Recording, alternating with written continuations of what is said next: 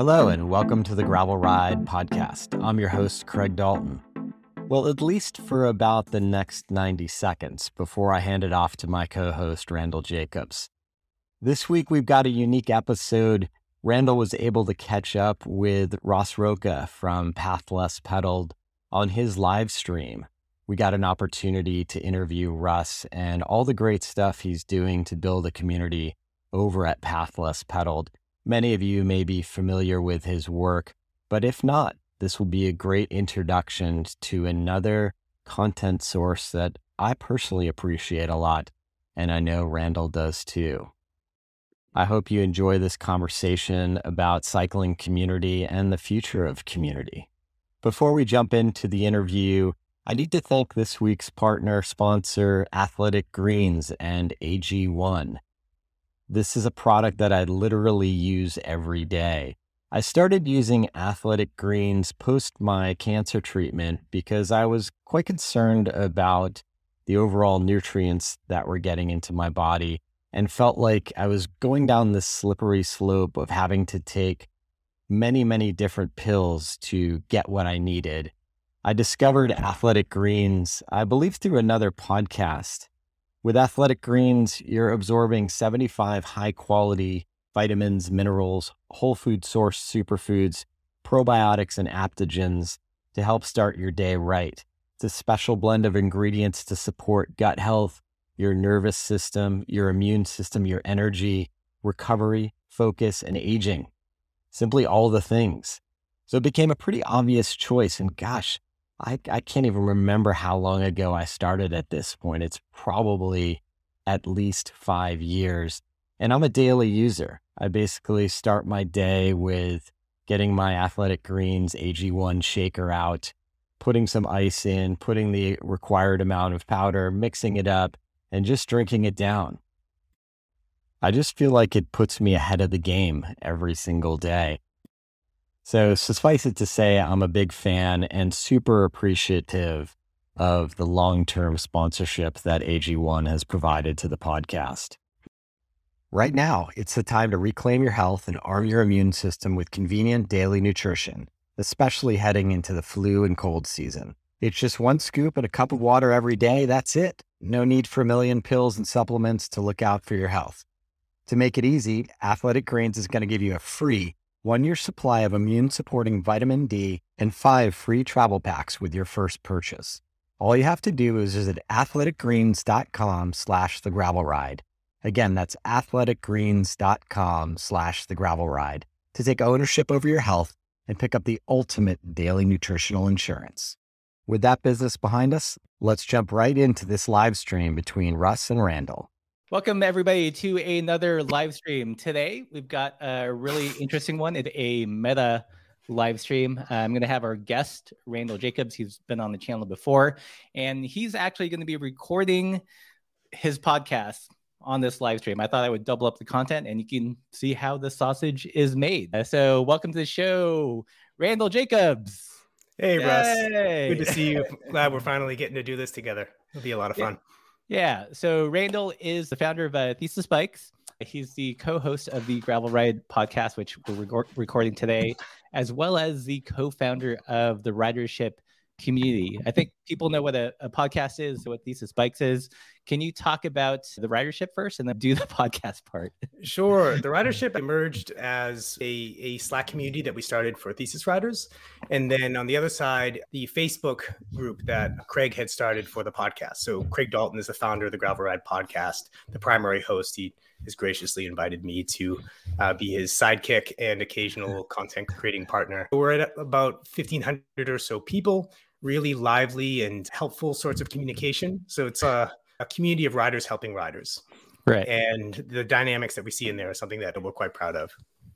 Yeah, community is like a, a huge thing, uh, especially now when a lot of us feel so disconnected with, with, the COVID. And you said it's a Facebook group and a Slack channel. Is that right? So it started as those two things, okay. and then we merged them into a single Slack uh, group called the Ridership. Okay, cool. Yeah yeah, if you guys are interested in checking out the ridership, I will put links in the description below after the live stream. yeah, the ridership.com is a link where you can go to get an invite if you like. Yeah. Cool. We've got 40 people in the chat. Thanks for joining us. Didn't expect so many, frankly, uh, mid morning on a Monday. Again, this was totally last minute. Randall asked me to be uh, on the podcast. I thought it'd be fun to, to to show you guys how the sausage is made. So, if anyone has any quick questions for Randall, leave those in the comments. Otherwise, we'll hand over the reins to Randall, and he will steer the ship for the rest of the show.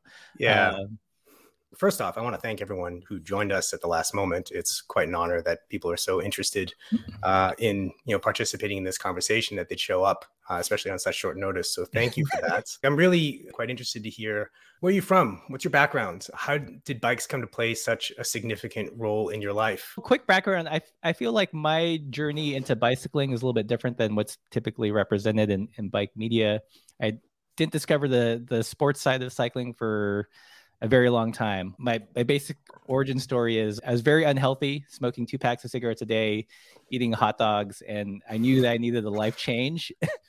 and then my truck died, and I kept super lazy at the time. This is post college, just graduated from from UCLA, so I started walking, taking the bus, taking transit, then discovered skating, and then finally the bicycle because it was way more efficient than a pair of uh, inline skates while carrying gear. So from very early on, I think my genesis in cycling was very transportation and utility focused. Mm-hmm. And a couple years later, discovered bike touring, which is like commuting with all the things. and that's when Path Less Pedaled, the, the website started. This is back in 09. And you know, we did our travels, traveled for about three years, mostly on the road. We spent some winters in, in Portland and after that, after we stopped actively traveling, pivoted towards bicycle tourism. So working with tourism with destination marketing organizations to to promote cycling. And mm-hmm. it was also around that time that I started experimenting more with YouTube. I saw it as a really viable medium to communicate messages and information that just blog posts couldn't do.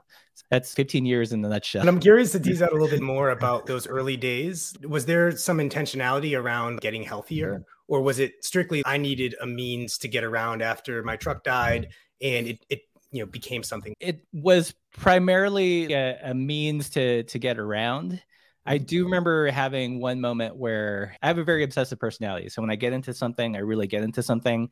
So I borrowed a neighbor's bike and I think I'm biking up and down the, the beach path in, in Long Beach all day. And at the end of the day, I was like hawking up like half a jar of phlegm. And that's when, you know, there's, oh, this could be healthy too. but it's primarily because it was fun. I always try to follow my folly, do things while they're fun you and I have that uh, element of a pattern of obsessiveness on a certain thing. Definitely have that in common. Resonate with you there very much. And so you grew up around LA? Yeah, yeah. So I was born in the Philippines. We immigrated here when I was really young. So for the most part, you know, grew up in Southern California, like Glendale, Burbank. Went to high school at UCLA, and after that, lived in Long Beach for a span of time. Traveled. I lived in Portland for a span of time and now we're here in in Missoula, Montana. Do you, yeah. do you speak uh, Tagalog, perchance? Uh, I can understand it fluently, but I can't speak it fluently anymore. cool. So bikes now are how you make your living. And you mentioned a little bit about the genesis of PLP. Share a bit more about the inspiration. What were your hopes for it at the time and how did it come to be? Back when we got into bike touring, there was very few resources. There was a, a text based website like uh, Crazy Guy on the Bike. There's bikeforums.net. So things like bikepacking.com didn't exist. The Radavist didn't exist. I think he may have existed as probably not probably, but there was very few resources. So it's not like the Instagram rich landscape of, of bike touring today. So, what few resources we did see inspired us to go out. At the time, I was a working photographer in Long Beach. I was doing you know, magazine uh, shoots, you know, food and portrait. And I had this very romantic notion of we'll, we'll, just travel the world on bike and I will book photo shoots wherever we land and we will travel endlessly that way. that was a grand vision. Didn't quite turn out as planned. Probably a big part is people aren't necessarily going to be willing to hire hobo looking people on bikes thousands of dollars for a photo shoot turns out but that was a big dream initially that didn't work out so we had to find different ways to, to make a living and, and keep the dream happening but those were the that was the early dream so this a theme that i hear there which is common amongst a lot of entrepreneurial slash creative types which is looking to solve a problem that they themselves had so you're now doing this full time Mm-hmm. So this is your job. This is your primary income. It's a job. yeah. And how long has that been? I have been a full time uh, YouTuber. Sounds like so teeny bopper, right? Content creator, content entrepreneur. I would consider since we landed in Missoula, and a lot of it was my hand was forced. Like we moved to Missoula because we were super broke in Portland. Laura got a job at Adventure Cycling, and that was finally a stable income for a while. So we moved here and I thought all our expertise and all the work that we'd done with Travel Oregon would translate to Montana State Tourism and the local DMOs, and I could get the production work that way. Did not turn out. did not turn out like that. So I buckled down, and you know, I was like, okay, we have. I have to make this YouTube thing work because Missoula, you know, Montana, they don't spend the funds like they do like in in Portland or Oregon for kind of production. It's very small cities small funds, a small talent pool, and they tend to only hire people that they know. And as complete outsiders, you know, I was not getting any work. So that's when I really buckled down and it was pretty lean. We relied heavily on Laura's income adventure cycling for me to follow this dream. And it wasn't until maybe two or three years later that it could support me. And now it's supporting both of us. So she was bringing in those uh, big bicycle industry journalist dollars, right, to support the thing.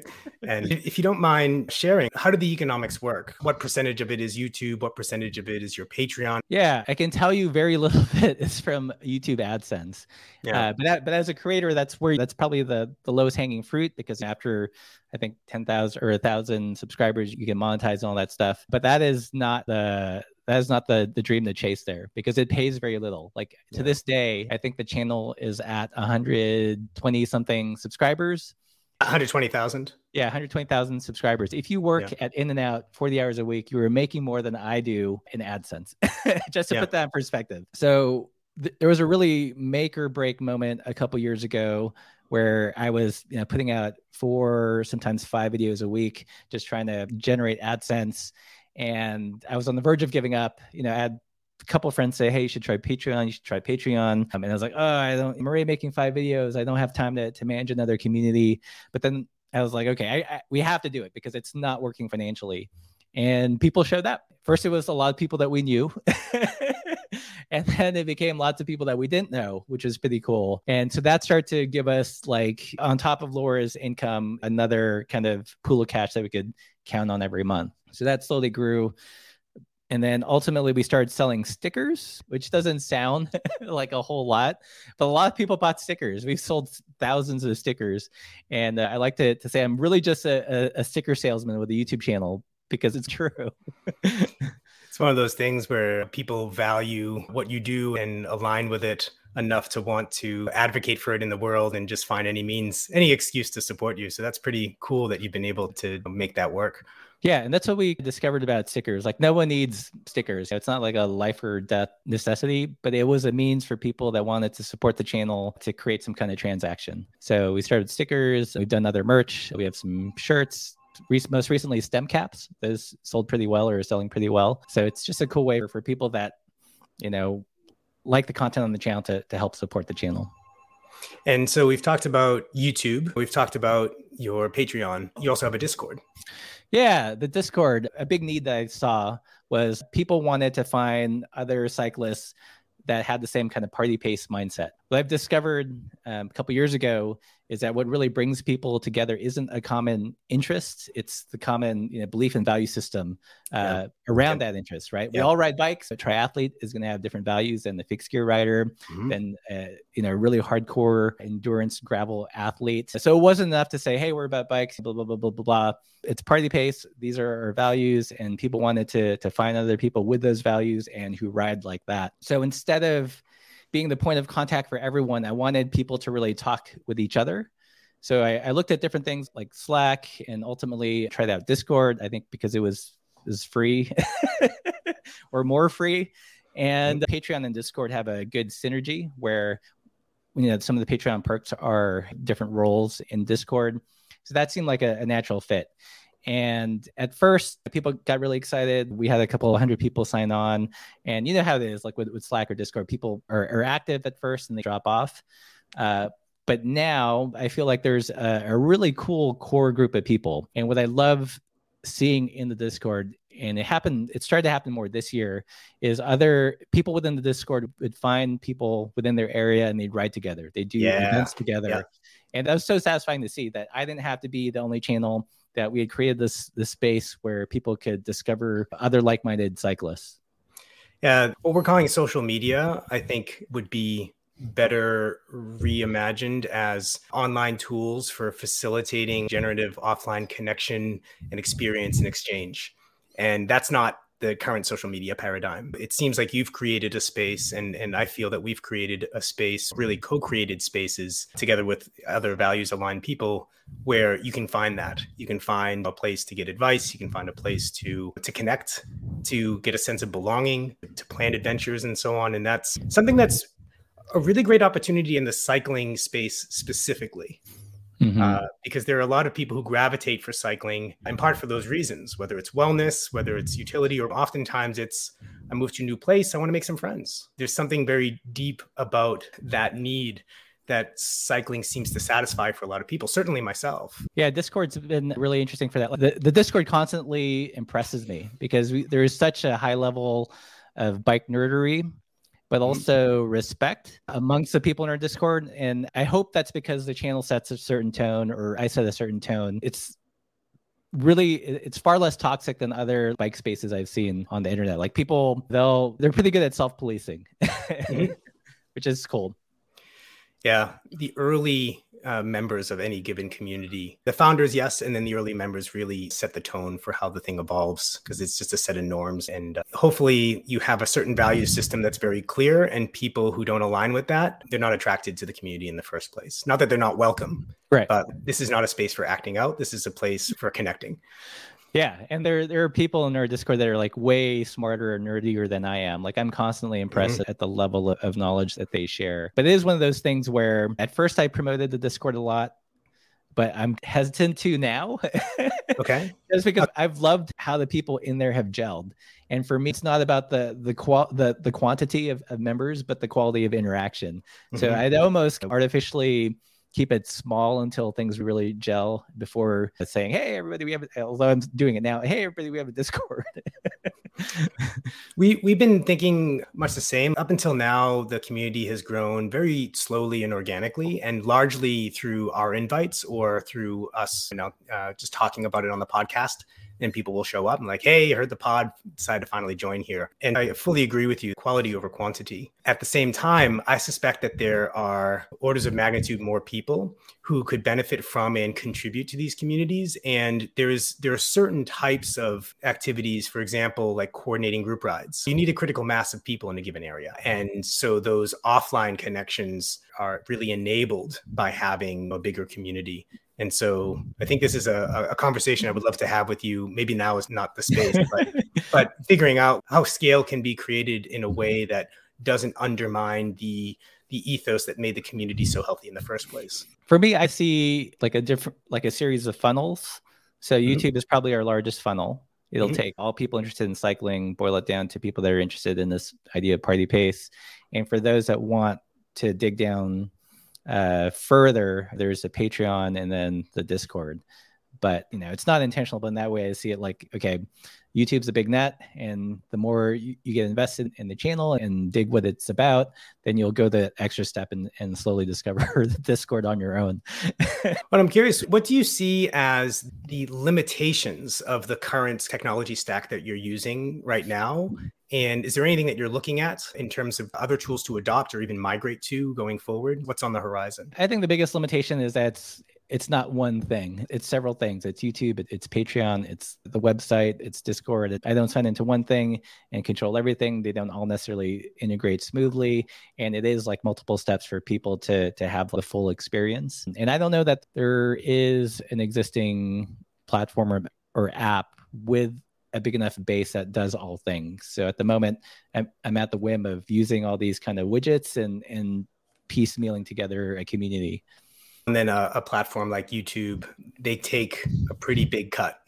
Creating. Yeah. yeah. And what's interesting is like Patreon is going to start doing their own video, which I think is interesting because typically uh, YouTube creators that have Patreon, they'll usually do an early release. So they'll set a YouTube video in private Patreon Mhm. viewers can view it first, and they turn it on to the rest of the world. You're still using YouTube. You Yeah. know, but, it, but if you can just have that content live on Patreon, I think that would that'd be interesting interesting move. I don't know if I have the bandwidth to do Patreon specific content, but it, it is something that I'm keeping tabs on. It's one of the great challenges you can consider. YouTube is a, a Web 2.0 company. They have a platform and they gather the viewers and the, the content creators and, and ultimately the advertisers, the viewers being the product. And you get to a certain critical mass, and YouTube is first and foremost, arguably a search engine. And if that's mm-hmm. where people are going to find content and get content recommended to them, it's hard not to be there. But I think ultimately, the, the paradigm that I hope for and that I see slowly emerging is one where content creators own their content and own the rights over that content and have access to means of distribution that are not so extractive, maybe a couple of percent versus a 50%, and we could mm-hmm. demonetize you and deplatform you at any time. Yeah, that's definitely the dream. That's why in kind of the creative entrepreneur space, there's still an emphasis on the email newsletter. That sounds like so web 1.0, but it's one of the few you know pieces of uh, content and like constant communication that you can actually control. That's not at the whim of an algorithm or you know someone else's hands. And it's one of the original open protocols of the internet. Any client can communicate with any other client versus on Facebook, it's it's a walled garden.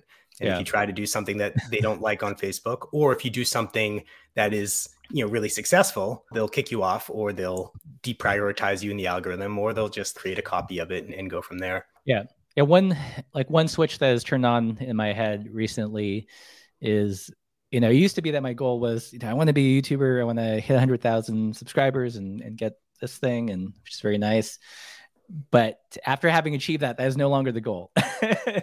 it's to turn whatever virtual community we have into IRL, into real life, and try to translate that into real human interaction. YouTube is a facet of that journey, but it's not. It's no longer the the end goal. Yeah, I'm 100% with you there. And in fact, it's it was one of the major uh, motivations for me reaching out for this conversation because I see the good work that you do and uh, the quality of connection that you facilitate within within your community. So bravo to you on that. How many people in your Discord? I don't know. I feel like it's over fifteen hundred. Okay, so so similar scale. Yeah, the most active group is, is definitely smaller, but it's a decent number. And I feel like a lot of people that sign on to Patreon do do claim the Discord like benefit, and you can see them light up, which is cool. Very cool. Have you have you done any events? Have you coordinated events? Have you gotten to meet any of the uh, community members? That was our, our plan before COVID. Same. I was going to do a tour. Yeah, it's funny. Like the year that COVID happened, we had just started doing that. We, we coordinated a series of art shows at bike shops. So I, I paint watercolors, and we'd have an art show at a local bike shop. We did transit cycles in Arizona, Golden Saddle in LA, Golden Pliers in, in Portland. Because I wanted to give a, a focus to the event rather than people just drinking beer. So it's a fun way for people, fans of the channel, and people that want to, you know, do bikey things without just drinking beer uh, could attend. And then the last one we did was it was in uh, transit in Arizona, and that's when COVID blew up, and we're like, ah, you got to pull the the plug on this tour. Do are people able to buy your art or prints of your art? Because I've seen some of your watercolors and they're really cool. I was going to ask you at one point, can I make a T-shirt out of this? yeah, we've got a, a big cartel shop. Again, very disjointed. Uh, we're going to migrate to probably Shopify so it can live on the actual website next year. People can buy originals, which are expensive, but then they can also buy smaller postcards and, and prints. Now, the prints are pretty, it's like a giclée print on a watercolor paper, and it's about as close as you can get to an original without spending that much and it's really high quality. So yeah yeah people can buy there there are options for people to purchase prints. Yeah it falls into that category of feeling like a part of something and getting the psychic income of supporting the content that you want to see in the world yeah. Yeah i know your podcast listeners can't see it but behind that veiled curtain there that's their our picking station where we've got a bunch of shelving with uh, stem caps and stickers and prints and laura oh you're doing your own fulfillment. Yeah. Laura, laura no... I, I outsourced it to laura. Speaking of laura how's laura doing? She's doing well. If you guys aren't familiar she got diagnosed with breast cancer a little bit over a year ago and that really threw a wrench in our plans And so we had to navigate that. But she's on the other side of all the major surgeries. She's just taking a, a maintenance drug for the rest of the year, but she's doing well enough that she's starting to ride the, the bike again. Like I think she's going to do another trainer session today and hopefully Excellent. get into some shape so we can do some actual riding in, in California. Excellent. That's really great to hear. And uh, I see even your email address is, is Russ and Laura. Uh, so, you know, share a little bit about what was her role in the genesis and development of the channel, and what is that dynamic like, uh, building something like this with a partner? Yeah. So, you know, we've been together for about 19 years. When we first met, neither of us were into bikes. I discovered, wow. yeah, I know. I, I discovered bike commuting and at the time, she we lived in Long Beach, and she worked in uh, at Seal Beach, so the commute was like three miles. And then I got her into to bike commuting, and then we both fell in love with bike touring. And it was then that we decided, hey, maybe we could make a, a blog out of this. So it was definitely a joint venture. I've been very fortunate insofar as I've been able to to get I don't, I don't want to say get Laura into the same interest, but we come to things at the same time or we appreciate the same things. So we both love bikes, and she's definitely an integral role to you know PLP. She does all the bookkeeping, the shipping fulfillment, the contracts. She handles all the logistical stuff that a lot of people don't see, but are crucial to making a living. yeah, it's uh it's it's one thing to be the face of something. My case, same deal with thesis. So little of what it takes to create the the product and get it delivered is done by me. Right? I I contribute my small part and I convey a message and do product development and so on. I have team members who are managing the orders. There are factories, there are people working hard to actually produce the things. There are logistical companies that are getting the things to the right places and assembling them and QCing them and, and handling all of that. And so acknowledgement of that, I think is so- yeah. We we had a pretty early division of labor. Like we knew like what our our strengths were. I'm definitely more of a creative pie in the sky kind of person and she's very grounded. Typically, I'll bounce that idea off of her and she's that's dumb and you have no time to do that. or I'll know if something has legs, she thinks it, it's it's feasible. But we definitely fulfill I think the the two kind of the two personalities that's needed in in the business. Yep. Yeah. That that that has been my experience as well. so really great to to hear about how the two of you work together. And 19 years is a is a long time. Yeah, it's a long time. so good on the two of you. So, what are you nerding out about these days? I think a lot about where the holes are in cycling, uh, in mm-hmm. particular in cycling media. and I still think the non competitive side of cycling is grossly underrepresented. And there's probably a lot more Amen. people that are into that style of riding than is the sharp, pointy end of, of racing.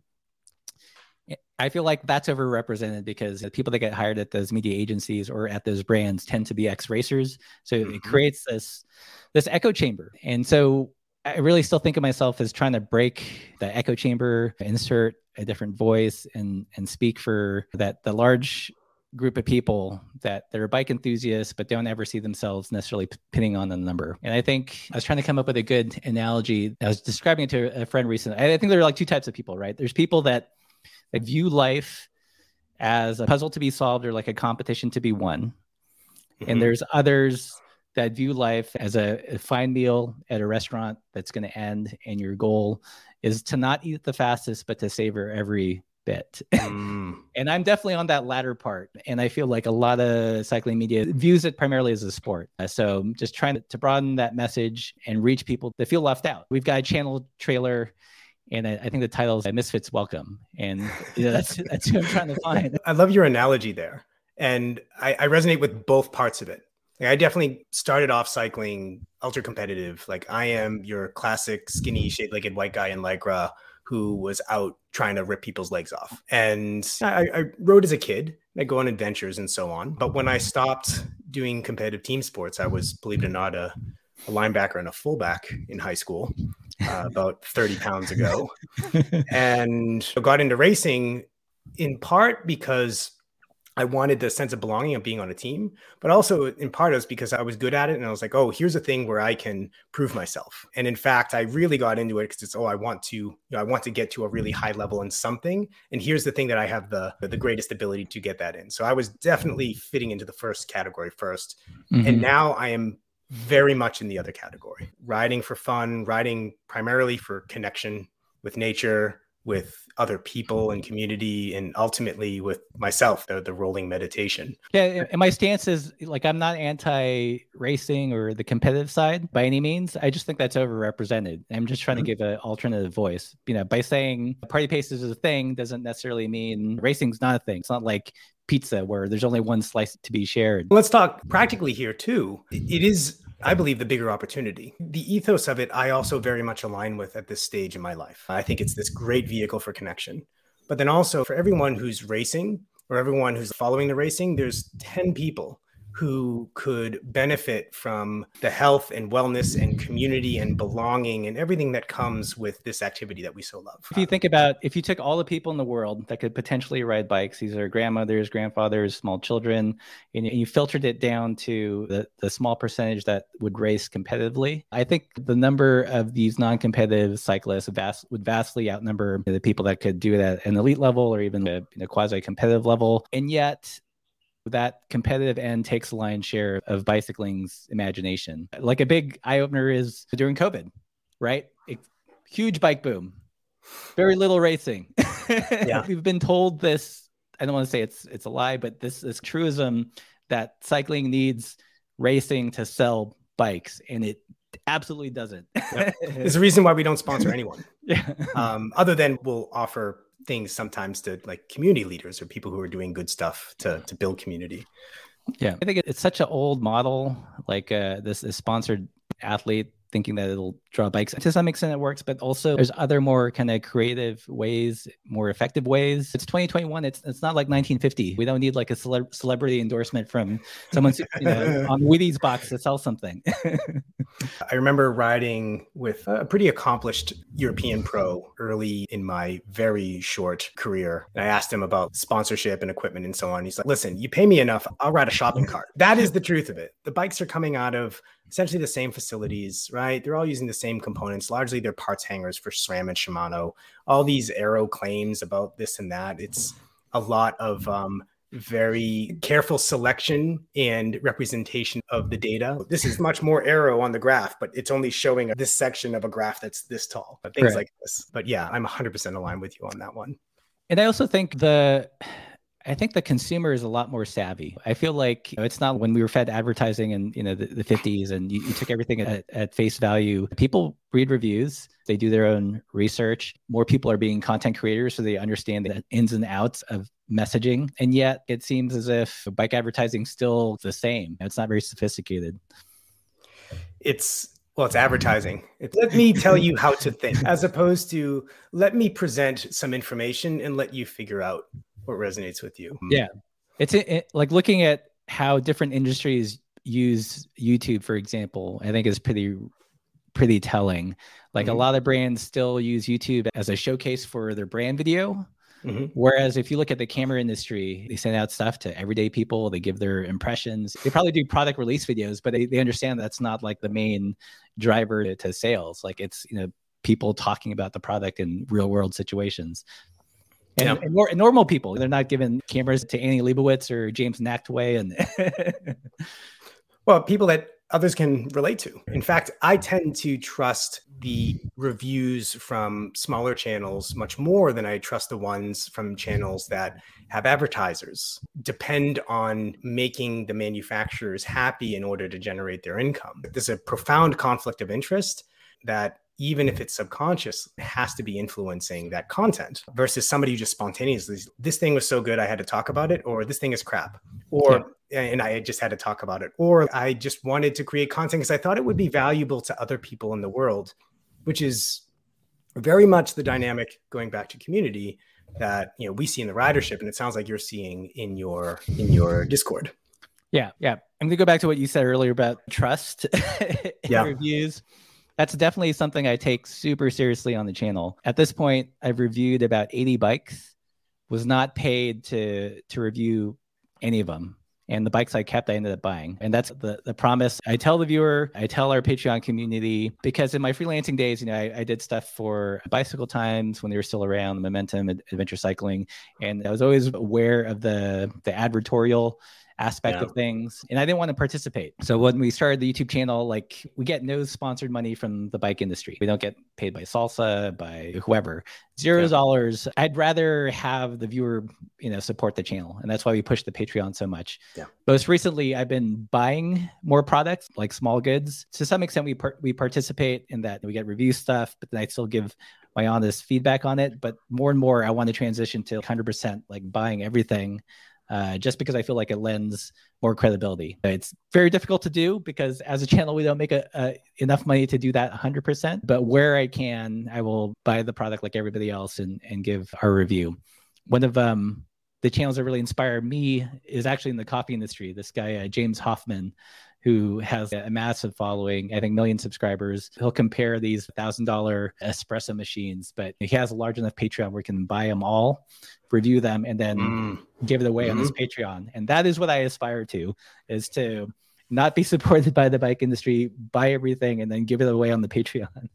it, it, makes me think of like a a much more organic form of what Consumer Reports used to do, and that was the go-to trusted source for reviews before the internet era. I admire the hell out of that. Yeah, it's, it's a long road. When I started taking the YouTube channel seriously, I, I did the math. I was okay. There's a handful of bike brands that would probably potentially be interested in in supporting our content. Truthfully, they're going to give that money to the Radavist or bikepacking.com first. In my head, I was like, how can we turn this weakness into a strength? So I really leaned into it. I was like, okay, fine, we'll just take no money from the bike industry and really rely on you know, the Patreon supporters and the sticker sales. It's a longer road because you don't get those big influxes of cash or uh, right up front. Mm-hmm. But we can slowly grow the supporter base. I can't grow more brands that would be willing to support this. I can hopefully keep making more content to attract more viewers to support this. And so that's the, the tactic we've chosen. By the way, the Radavist was recently acquired by the Pros Closet. They do great content, and we've certainly benefited from their kindness in taking our press releases and publishing and, and so on. That it is hard. What you're doing is hard. Yeah. And with Craig, right, we have a Craig set up a buy me a coffee. And so that brings in a few hundred dollars a month. This is not a moneymaker. All that money goes to Craig, by the way, and just offsets you know, basic costs associated with not just the software and so on, but you have to like think about the amount of time that goes into scheduling and doing the interviews and then the post production work and promotion and uh, social media and all this other stuff. And there is a degree to which the current Web 2.0 paradigm makes it harder than necessary, given the level of our technology, to support the content you want to see in the world.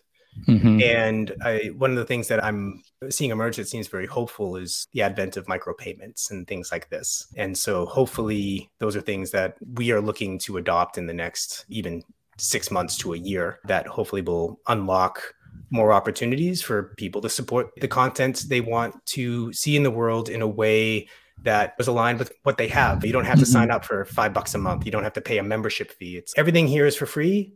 If you value it, contribute to it. And here's some really easy ways to do so that don't have some company taking 10%.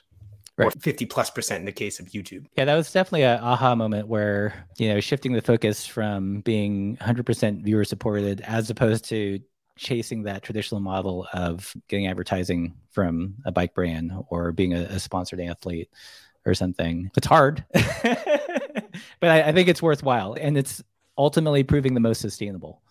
Yeah, part of my motivation here was this is one way that I can support the content that I want to see in the world. So, to the extent that we can collaborate to support what you do, please let us know. So, we've been chatting for about 40, 45 minutes here. Uh, mm-hmm. Anything else that you think it would be fun to, to jump into before we open it up to questions from uh, people who are listening in on the live stream. I think we hit the big ones, the un, the, the huge untapped well of the non-competitive cycling market. We have, I have an alternate channel called uh, Alt Cycling with where it's a, a goofy video live stream with a, a, bunch of other bike YouTube creators. And I saw recently that Ultra Romance adopted Alt Cycling for his Northeaster event. So now it's a thing. Alt cycling. There you go. I, I, haven't seen this. Please send me a, a, representative link to a video. You just want to hear four bike YouTubers just complain about being a bike YouTuber. Very, in, very inside baseball. Yeah, yeah. I think that's it. We can open it up to uh, live stream questions if you want. Yeah, let's do it. Okay, so if you guys are in the live stream still, there's 111 of you. I'm breaking the the fourth wall. Is it the fourth wall or the third wall of Breaking the down walls of the podcast? If you have questions for either me or Randall, back. Yeah. Uh, your own ideas and perspective on how Yeah. we can do things better. yeah. So putting on your your bike industry hat, what do you think most brands think of YouTube? Do they think it's like a, it's not as serious as like Pinkbike or whatever, or? Because I feel like as a creator, like most brands are still like, "Oh, what's YouTube?" I have no idea. We take a very different approach. So I don't know how others view it. I do know some of the things I see from big brands. It tends to be your classic promotional video, or here's some athlete we paid some money and sent a camera crew out and did some adventure thing that you can then live vicariously through or whatever. Can I make a confession that I'm totally bored of that style? I suspect that you are not alone at all.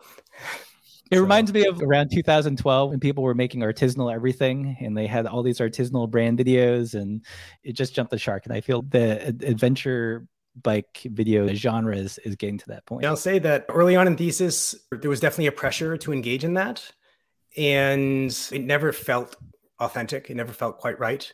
And at some point, I was like, you know what? Screw this. We don't need to do this. We have a, an existing base of riders. If we just take care of them, they'll tell their friends. And if we just do good in the world and show up as credible and helpful and make content that is of value to people and, and help people to get their needs met, and this is where the ridership and so on com- comes in, then we'll be taken care of as well. hmm That's been our approach. Yeah, I've hit that point too, where initially my goal was to you know grow the channel as big as possible. But after a certain point, it's if I could, if I can serve the the people that are already sus- subscribed better, yeah, that's actually all the viewers we would ever need. If all 125,000 joined Patreon, it would be amazing. Like you said, focusing on the audience that you do have, giving them the content or or products that they want, and making them them happy, rather than some elusive unattainable goal of, of some magic number down the line. it depends on what your goals are. Like if your goals are to go big and get rich and whatever, then do some big crowdfunding, pump and dump, whatever scheme, collect a bunch of money and then bail or whatever. But if your goal is to, you know, do good in the world, then it, it requires a slower, more intentional approach. And maybe it doesn't become as monetizable, but ultimately the psychic income is worth a lot more. Yeah, I saw an interesting study uh, that came out about YouTube creators, and the largest niche of creators where they're actually doing this full time is in the Mhm. education space. So educating about the topic, and that makes sense, right? Yeah. Uh, because people go to YouTube to to learn things, to discover new things, and I think to last as a creator, you really do have to have a service mindset. What is that people want to know about? What problem can I solve? There's Yeah. very few creators that can just do their weird shit and be successful. The, the, the PewDiePies of the world being solely personality based and not serving some kind of educational, you know, and, and I don't envy the attention seeking drive that often drives some of that content. I'm okay to have a smaller uh, community of people that are more ethos aligned. Yeah. Let's dive into some of the comments that we're seeing in here because there's a bunch of good ones. Anything jumping off, jumping out to you? So I'm just taking it from the top. T Shen, oh, this is very kind. The ridership is a great example of what online community can be helpful, focused, friendly, zero snark, unless you guys edit it out. Uh, we, we don't edit it out. I've there have been two instances where I have moderated and it's always been starting a dialogue with the person and, and about hey this comes off in this way and what do you think about taking it down? and so on. And those people have gone on to be really great contributors to the community. The type of people that it attracts have those values. So thank you for being a part of it. Yeah, our, our Discord is similar. I think I've only in the history of the Discord had to ban two people, and they were actively. It was clear that they were not going to contribute in a positive way, but for the most part, everyone's, you know, treats everyone pretty well. Hmm. Here's another Yeah. one. I love the Path Less Pedaled approach. Such a breath of fresh air in the midst of all the leg shaven GNC cycling performance weight weenies. Yes. yeah. hey, I used to be one of those people. Be kind. Be kind. We're, we're just dealing with our insecurity. Yeah, I've been noodling through a video, and I think the title is going to be something like "Why Fast Doesn't Matter" or "Why Fast is Overrated." Because th- th- this is my take on it. I'll give you guys a sneak peek on the video. Is typically, let's say we take the status quo lens of a bike, it's always going to be viewed through a racing perspective, right? So the, the attributes of a bike that are going to be praised are you know lightweight, aerodynamics, you know, crisp shifting. But that assumes if you're, you're, racing. And I'd say that's the wrong perspective. Instead of asking what's the fastest, we should be asking what's the most efficient for the task. So if you've got a mom with two kids, is an aero lightweight bike going to be the most efficient for the task? No. it's going to be a cargo bike. Or if you have a mm-hmm. racer and you give them a cargo bike, is it the most efficient for the task? No. But stepping back and asking, okay, you know, what is the task that we're talking about? Is one lens to view bicycling and not the the only lens. I I tend to distill things down to first principles in the sense of what is the deeper goal? Is it to be fast?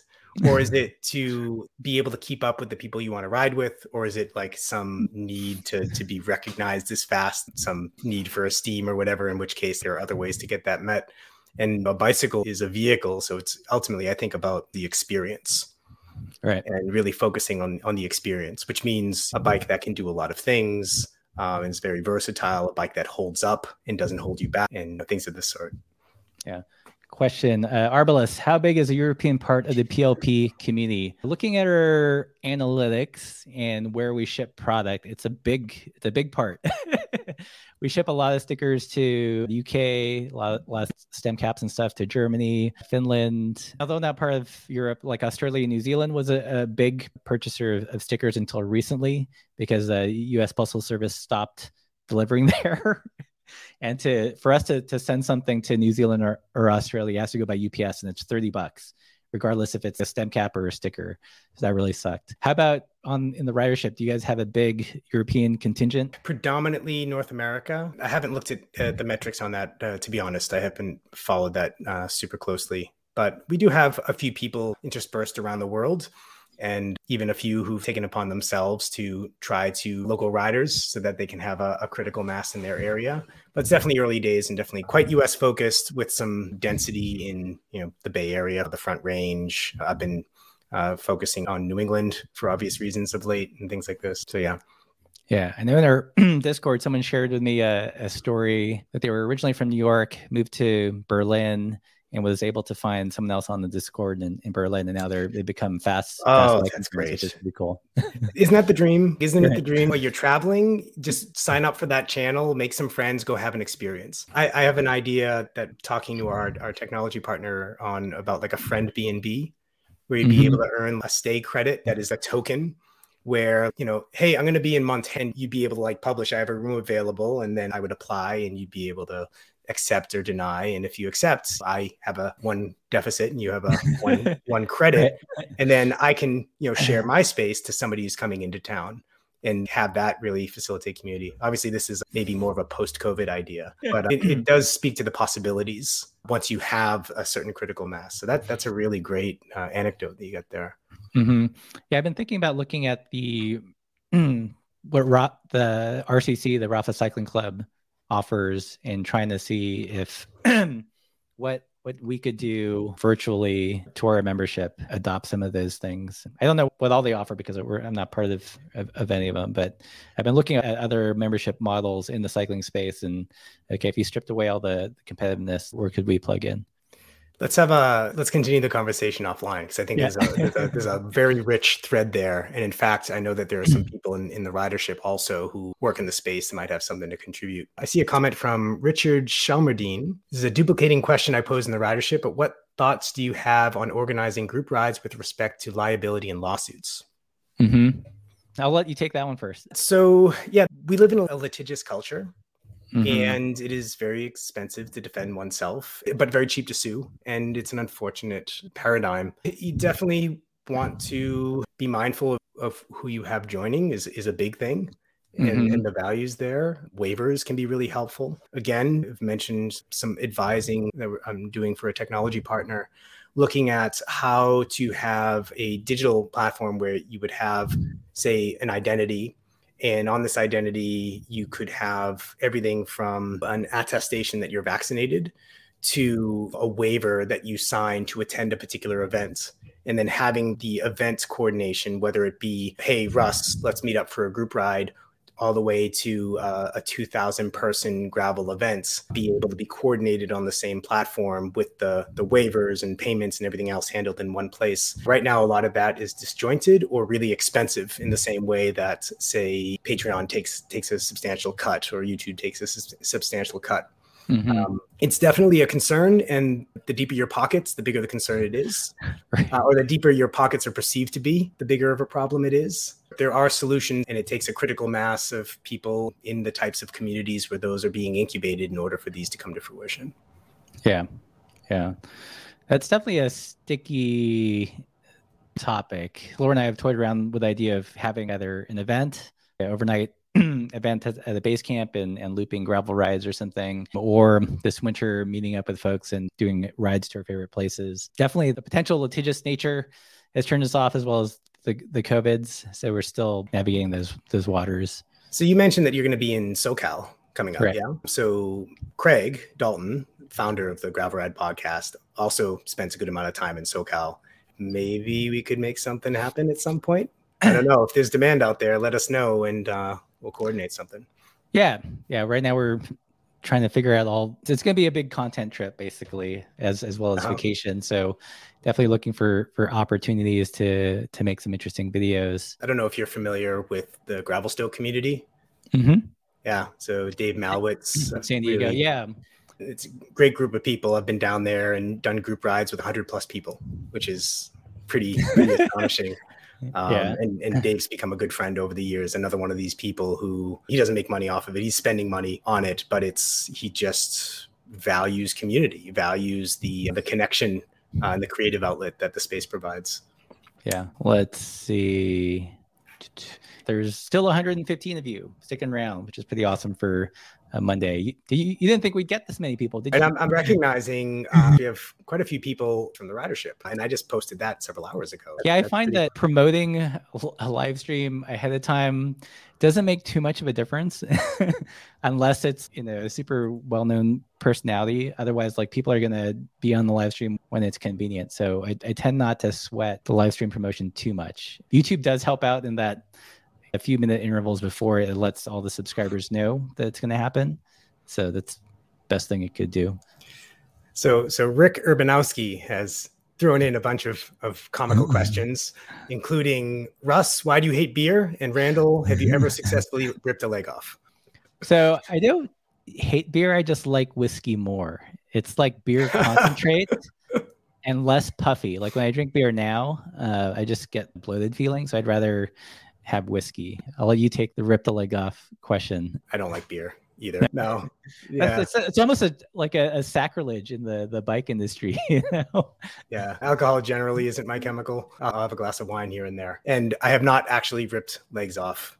Um, it is it is a figure of speech. I should be more careful with my vocabulary. But what else do we have here? Uh, Crispy says, "I'd like to see a PLP and gravel ride podcast bike packing or bike fishing adventure videos. Let's do it. Yeah. Yeah. I'll come meet, I'll come meet you some someplace warm. yeah. If you come to the West Coast or the Rocky Mountain West, we can coordinate. Yeah, definitely looking forward to more outside videos this winter. It's just been such a hard year. So Jen Harrington asks, do you know percentage of women on the channel? That's a good question. I can tell a little bit by analytics. At least on the YouTube channel, it's probably less than five percent. Oh, wow. I, I, I, know it's less than five percent. I think if, if, when you have a male presenter on the channel, it's just how things are going to shake out. I think our Patreon is it's not parity, but there there are a lot of women that support on Patreon, and very few that that participate in, on the Discord. How about for you guys? I don't know about the pod. Uh, Craig manages all the analytics there, but the ridership, if I had to guess, it's probably on the order of maybe ten percent or so, which is still quite low. Maybe for some of the same reasons you said. I've actually had some conversations, including with Monica Garrison over at uh, Black Girls Do Bike. Mm-hmm. I don't know if mm-hmm. you've seen the work that she's done, but really just bringing people together, creating events and content that makes cycling more accessible to uh, a community that you just don't see very well represented. And it begs the question why. And one of the things that I've been quite curious about is what is what role can I play in making cycling more accessible. And there's some easy things to do, which is one, engaging, but then two, figuring out what, what the needs are. At the same time, it is good to see that there are those communities being created that serve people who maybe don't find things like PLP or the ridership, or maybe aren't, aren't quite clear if it's for them or not. I will say this we want you with us. Right. and we want your feedback. We want your ideas. And ultimately, my personal goal is for the ridership to become something much bigger, which I don't control. So maybe it has a board, it has a decentralized governance structure. So we're looking at DAOs, uh, decentralized autonomous organizations built on blockchains and things like that. It's a potential structure going forward to allow people to help decide the direction. And I think that sense of first representation, but then ultimately a, a sense of ownership in co-creation hopefully will help to merge these communities so that they can join together. Yeah yeah. Do you think reviewing so many bike products discourages people from riding without specialized bike? To some extent yes. In a sense of if i don't have these bags i can't go bike packing yeah I, I, I do think that when people watch reviews i don't intend for people to to buy them. They're just usually things i'm really interested in but there for for some people feeling of oh i need that thing or else i can't do this thing. Maybe i should try to communicate better that you should bike or go bike packing with what you have and don't worry about all the small stuff. Yeah. People were bike packing before there was bike packing gear just like people were gravel riding before there were gravel bikes. Yeah. Yeah. I do find there's this one camera youtuber i watch and he had this interesting video talking about the, the dark side of tech youtube and the purpose of the video was he was, you know, feeling overwhelmed because he's getting sent all this stuff. And he himself is like a minimalist by nature, but he has to play with all this stuff and seemingly promote it. And he feels bad when people feel bad that they don't have the same stuff. And that really resonated with me from the bike perspective because there's a few things I, I truly really, and they're fairly attainable. Like I, I, love friction shifting, I love flat pedals, but I do all the latest gadgets just because I have an interest in them, but not necessarily because I want people to, to buy them. Like I never I try not to frame my reviews as you must absolutely buy this thing. It's just this way I think about it. It's kind of cool. You might like it. There's very few things where I've said this is you you should buy this. So I was thinking of doing something a video like that because there's boxes of lots of things, which is overwhelming. I often in conversations will tell people, actually, you don't need this. We offer a carbon rail saddle option. It saves hmm. 55 grams for 49 bucks. And unless you have too much money and you're trying to squeeze every gram out, you don't need this. This is not going to affect in any way your experience. Maybe that, that one's a little bit more obvious, but the same applies to a lot of gear, the hyper specialized, non versatile gear that we're told you have to have in order to en- engage in this experience. Yeah, I've started saying no to lots of things and there's some things that I just don't review anymore because it's I don't feel like it can add anything meaningful to the conversation or I just don't use it. I actually don't like I've said no to so many bike packing bags. It's I don't like I don't like the little the poop bag or the sausage roll. It's just not my style. I'm not going to talk about them anymore. You can buy them if you want, but I wouldn't personally use them. I think there's they're all about the same. yep. Um and yeah, so no more bike packing bags on the channel. I'm not reviewing carbon wheels anymore just because I can't add anything meaningful to it. I can say that they're light and they, they, they, feel fast, but I don't have the, the scientific background to do any testing or something. So unless someone wants a purely anecdotal experiential review, I'm not gonna I'm not gonna review products where I can't add to the knowledge base. so you're saying I shouldn't send you any new fancy carbon wheels. You could, but I won't review it. A man, of, I, a man, of, integrity. But it's there's like I'm not an engineer. I could read the the press copy and and make it sound convincing, but unless the wheel just shatters as I'm riding. There's nothing meaningful I could add to to the conversation. I actually believe that is that is generally the case, and wheels are a prime example of a tremendous amount of marketing bullshit. There are differences. There are fundamental differences, but those aren't what's being marketed. Like the basics of good wheel design. Maybe I'll do an episode on this at some point, but they are what they are. Yeah, like I've been you know given the opportunity to review like three thousand dollar wheels, two thousand dollar wheels. Like I, the, I just can't do it. I'm not gonna. I'm not willing to read read your your press release. So I see a comment here from Jeffrey Fritz. He says, "I am a cancer survivor and was recently thinking about Laura. Glad to hear she was winning the battle. Thank you for your share, Jeffrey. And yeah, I resonate with that fully. Yeah. So. You hear a cancer battle, and it is an extended campaign. It is a war of attrition, you know, between your body and, and the disease. It's it, there's no like quick in and out, and there's always there's a lot of collateral damage in the process. yeah. Yeah. Could you share your Discord link? Yes, I will put that in the description after the live stream. I think uh, like I have to create a new invite or something. I, I think I made one video about the Discord channel like months ago, and I haven't promoted it on the YouTube channel since. But yeah, I'll put the I'll put the invite in the description below. Jordan Kwan says Jacob Jacobs. That's me. The ridership merch. We want to do a jersey. It's in the works. We just have not had the bandwidth to focus on it, but expect one for next riding season. So save your if you want a ridership jersey, we'll get that done. And we'll probably put it out to the community to provide input on the design and so on. Yeah, we've been looking at other products that we could sell beyond just stickers and uh, and stem caps. Ideally, I'd like to help design the bag. It would be fun to do a collaboration on a bike. I do have an idea for a hard good, which solves a very specific problem, but I don't know if it's sexy enough for people to invest in it. But we're constantly thinking of ideas of what's a bike product that we could present that we'd feel good about that's hopefully new and but it's tricky. If you ever need guidance on the manufacturing side of things, it's a thing that I've done. We've talked about. Yeah, because we're the weird place where we have an audience, but not that many products to to sell, as opposed to having a product and, and having no audience. So It's like this inverse, weird inverse problem. Yeah. So uh, looking through here, a lot of comments here, and a lot of just I'm not calling most of them out because most of them are just kind words. yeah. uh, and I just want to say, really appreciated. Yeah. Uh, what else do we have here? We've got 106 people. Um, not seeing any question really jump out, so maybe we should start taking it home, and then we can talk offline a little bit more if you want. Sounds good.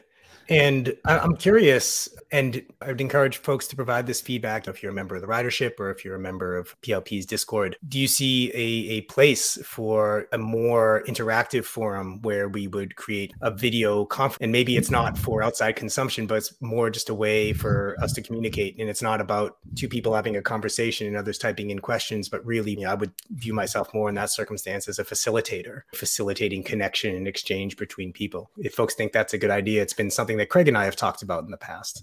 Yeah, it's something like on. yeah, it's something Laura and I have like talked about too. It'd be fun to do like alt, alt bike summit where you have uh, Grant Petersen from Rivendell there, maybe mm-hmm.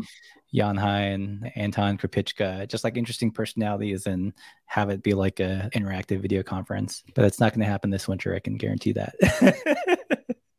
Let's say intention set. Mm-hmm. Yeah, cool. Well, I think I'm going to take us home. Any last things you want people to know about the ridership or anything? Yeah, the podcast is the Gravel Ride podcast. I think that probably the most valuable content for a lot of people, especially newbies, would be some of our Bike Fit 101 and five skills that every gravel rider should know and things like this. We really try to cater to uh, a beginner audience as well as going deep nerd into the esoterics of competitive cycling with event organizers and athletes and things like that. Definitely more Craig's domain on, on that regard too. The ridership.com is where you can go to get a link to sign up. We also bought a Ride GPS account for the community. And by joining, you get access to that free Ride GPS account that we acquired. And we do have good things that are happening there. Russ is in there too, not super active, but he does chime in when when people tag him. And yeah, that's how you find us. And then we do with Thesis and other commercial projects that I'm involved in. We have some interesting things in the pipe, but I'll be ready to talk about those probably Q1 of 2022. Yeah. Cool. Well, I'm going to take us home. Uh, Randall, thanks for being uh, an awesome guest once again. Definitely check out uh, the ridership, Thesis Bikes, and subscribe to the Gravel Rides podcast. Thanks everybody for listening this week. I hope you enjoyed that discussion between Randall and Russ. It was quite enjoyable watching the live stream, so I hope that translated over the audio only format of this podcast. After all that discussion about community, I hope by now, if you're not already in the ridership, that you'll head on over to www.theridership.com and join the conversation. If you're interested and able to support the podcast, there's a couple easy ways you can do it. The first would be ratings and reviews. They're hugely important to any podcast out there. And I can speak on behalf of this podcaster that I read everything that's written about the show and I really enjoy your feedback. So that's a simple way you can help me out during this holiday season. If you have the financial wherewithal, we also accept contributions via buymeacoffee.com. Simply visit buymeacoffee.com slash the gravel ride. Until next time, here's to finding some dirt under your wheels.